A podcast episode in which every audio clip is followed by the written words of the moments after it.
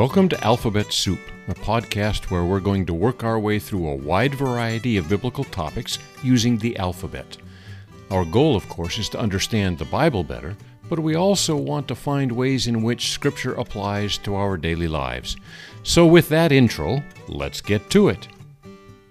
Welcome back to F is for Father. In part one, after a mea culpa, we talked about the use of the word father to describe either the immediate ancestor. Ancestor is not the best word here, huh? The immediate predecessor to an individual, or a patriarch, someone who is a founder of a clan or a nation or a people group, and then using it in an even softer way in which the word describes any ancestor or group of ancestors from the family history. Now we're going to move into some metaphorical uses, some figurative uses, of the word father, both in Greek and in Hebrew. And the first one we'll discuss is the individual who is an archetype or prototype or epitome of. The best way to illustrate this is from Genesis, I think it's chapter 4. I don't have it written down here in my notes. I think it's chapter 4. I'm going to quote it to you. Ada bore Jabal. He was the father of those who dwell in tents and have livestock. His brother's name was Jubal. He was the father of all those who play the lyre and pipe. Here then, the word father, the Hebrew word av, is used to describe a prototype and or archetype of those who follow. It's like we would say, Henry Ford is the father of the assembly line. That's obviously metaphorical. And what it means is he was the first to do it, and all those who come after him and also work or create or assembly lines owe something to Henry Ford as the first who did that. He is the father of the assembly line. Paul does that in Galatians when he says that Abraham is the father of all of those who come to God with faith. Abraham is the father of those who show faith. There's a fascinating one in John chapter 8 where Christ says to the Pharisees, "You are of your father the devil." Listen to that and think about the word father in this metaphorical sense, in this figure of speech sense. Obviously, they weren't the physical descendants of, but they bear the characteristics. They behave in a way that the devil does. And so there is some connection. The devil is their father. Close to this is a metaphorical use that talks about someone who created something. Hey, listen, I went on a bit of a rabbit trail while doing my prep for this, and I'll make a statement. Selman Waksman is the father of antibiotics. I didn't think he was the father, and so I knew that somebody discovered penicillin, and I went and looked that up and assumed that that was the first antibiotic, and it was not. And that, thank you Wikipedia, led me to a guy named Selman Waksman, who discovered that there are things that kill off bacteria. Those are living organisms, at least when he did it, that kill off bacteria. So if you get a bacterial infection and you take an antibiotic, you are taking advantage of the Nobel Prize winner, Selman Waksman, who is called the father of antibiotics because he discovered, he was the originator. Then this use of the word father clearly does not describe a physical connection, like in a genealogy. And it also is slightly different from our Henry Ford illustration, who is the father of the assembly line. It is someone who created something. And the lineage is not family. The lineage is a discovery or a creation of. Okay, so 1 Corinthians 8:6, yet for us there is one God, the Father, from whom are all things, and for whom we exist. God is a creator, as Selman Waksman is the discoverer, the originator of antibiotics. What he did was he discovered something that frankly was there all along. He didn't create it, but in a sense he did, because nobody knew about it. And every antibiotic since then, God is the creator of all things, and we exist for him. So in that sense, he is a father, because he originated all of creation, including you and me. Now, I suppose that an exegete might say, hey, in this case, the word father is not referring to creation, but the systematic theologies I read seemed to agree that that is the use of the word father, that he is the originator of all things, and therefore the word father, as it's used metaphorically in the Bible, can be said to describe God. Here's another one that is, I guess we would call this metaphorical. It is someone who has a paternal relationship. I had occasion to talk with my sons just in the last week, 10 days. Had lunch with each of them and said, the adage is you're never done being a parent. I wish in a way that you were, because then you couldn't screw up the parental function, right? If you're a parent 45 years after the fact, you can still be a bad parent. A father is someone who has a paternal relationship. From time to time, we'll hear someone say, he's my second dad, or maybe he's my dad. It may be an adoptive father, it may be a stepfather, or it may be a man who stepped in and functioned as a father in the absence of someone who had that role by biology but didn't fulfill the function. And they may even have been present physically, but not present emotionally. We might say that someone might say, Dan was my father. He fulfilled in my childhood the role of my father. What they're saying is that this person fulfilled the paternal relationship. I get to that from Psalm 103:13. As a father shows compassion to his children, so the Lord shows compassion to those who fear him. Boy, there's a lot in that verse. As a father shows compassion to his children, it is just expected that is one of the things a father will do. He will have a tender heart to his children, whether those children are biological or not. I'm privileged to know several men who have stepchildren and who have fulfilled the role of father in that fullest sense. They have had compassion. They have led and guided and given wisdom to and supported in all the activities. They have been functionally a father. Luke chapter 12.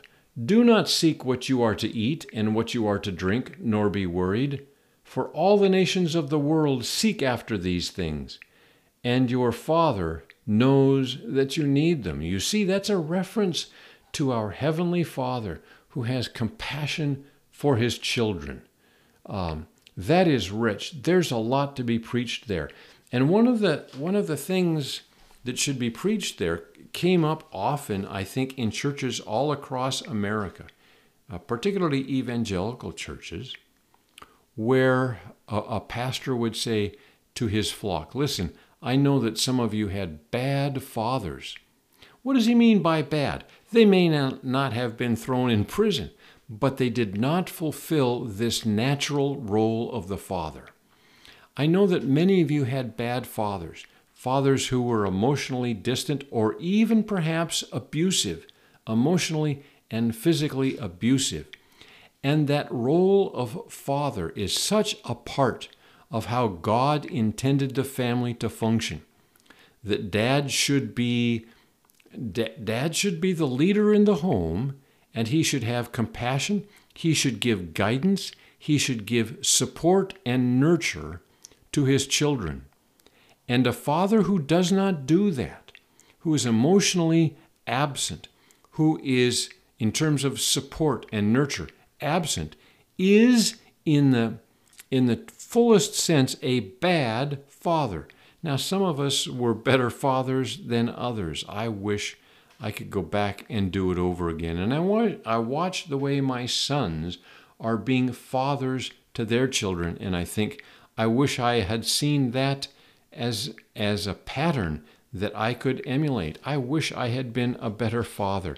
There is this sense, this functional sense, then, of father, and that's what is referred to in the gospel as a father who knows that you need them, or in Psalms, as a father shows compassion to his children. We have a heavenly father, and the real sad thing is that someone who grew up with an absent or bad father, here's the term heavenly father, and they've got no box to put that in. They hear the word father, and it is a negative term. When they hear their heavenly father loves them, has compassion for them, and nurtures them, and will protect them, and care for them, that is so outside their frame of reference that the term heavenly father doesn't resonate. And I realize that if you're listening to this podcast, it is very possible that that has been your experience, and that you struggle with the word, with the term heavenly father. Wow. And maybe one of your efforts ought to be to read about your heavenly father, who is the perfect father, who is the ultimate father, and understand that that's now what you have in your heavenly father. Okay, let's talk now about all of these uses of the word father, both physical, immediate ancestor, patriarch, family, clan, that kind of thing, or just someone who preceded you in your family lineage. There's the physical. And we recognize right away that that is far less important than these metaphorical uses of the word.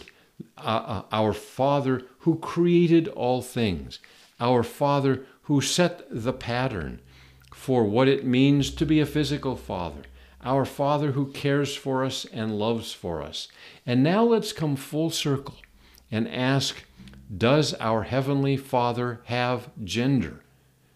I think the answer has to be obviously not.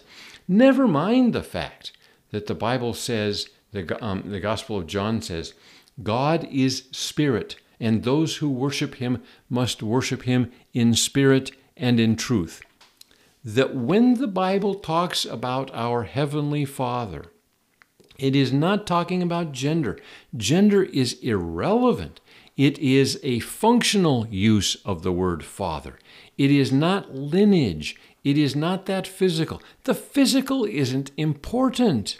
Even when Stephen refers to Abraham, our father, it is unimportant. See, that is the lesson from the Pharisees who came out to John the Baptist, who was baptizing, and said to him, "We are the sons of Abraham. Abraham is our father." You see, they were locked into this physical descendancy. They were locked into DNA. They were locked into genealogies. And John the Baptist hit him upside the head. And he said, "Don't you brag about being the sons of Abraham. If God wanted sons of Abraham, he could turn these rocks into that." It is not about physical. Nothing, well, I say nothing, that's hyperbole. It is, in the Bible, physical genealogy doesn't matter. It is spiritual genealogy, which is why I proudly say, thankfully say, humbly say, Abraham is my father. Abraham was a child of God by faith.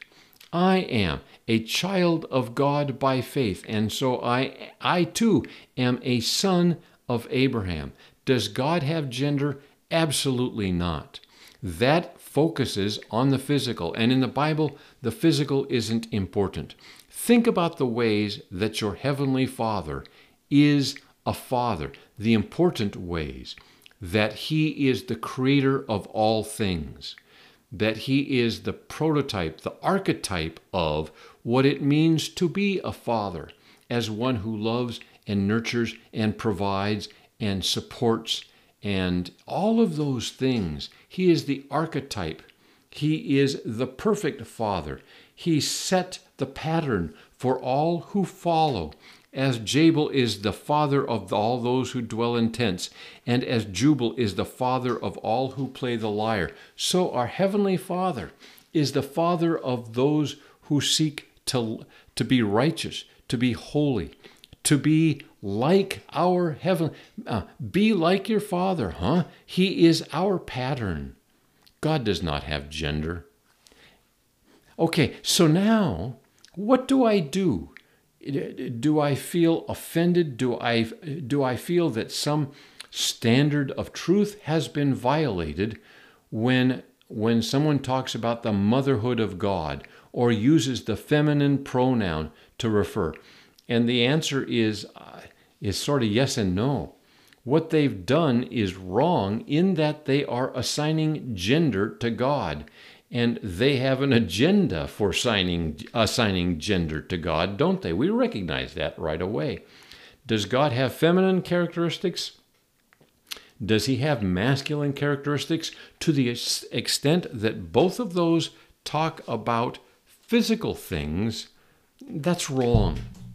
God does not have gender, and it illustrates how, what? How base and primitive and missing the point our thinking is when it comes to comprehending what God is. When we bring that physical into our understanding of God, it misses the point. The physical is not the important. It is the spiritual. It is the non-physical. It is the faith of Abraham. It is the pattern of what it means to be a father. Yeah. Okay, again, I apologize and hope that you agree that done is in some respect better than good. Now I'm gonna sit down in my chair, have myself some breakfast, and edit this, do what's called post-production. Go back in and clean up some of the things that need to be pulled, and you won't know what those are because you'll never see them. And I'm afraid I'm gonna be disgusted with this episode, but I'll be back, Lord willing, huh? Deus quiser. I will be back next week, and we will do G. What will G be? I've got a list of possibilities, and frankly, I haven't decided yet, because today my goal is to get more stuff put away in the garage so we can actually put cars in there, and maybe get some baseboards installed, and hopefully get that kitchen drawer fixed that exploded. But again, Lord willing, I'll see you here next week for G is for. God bless.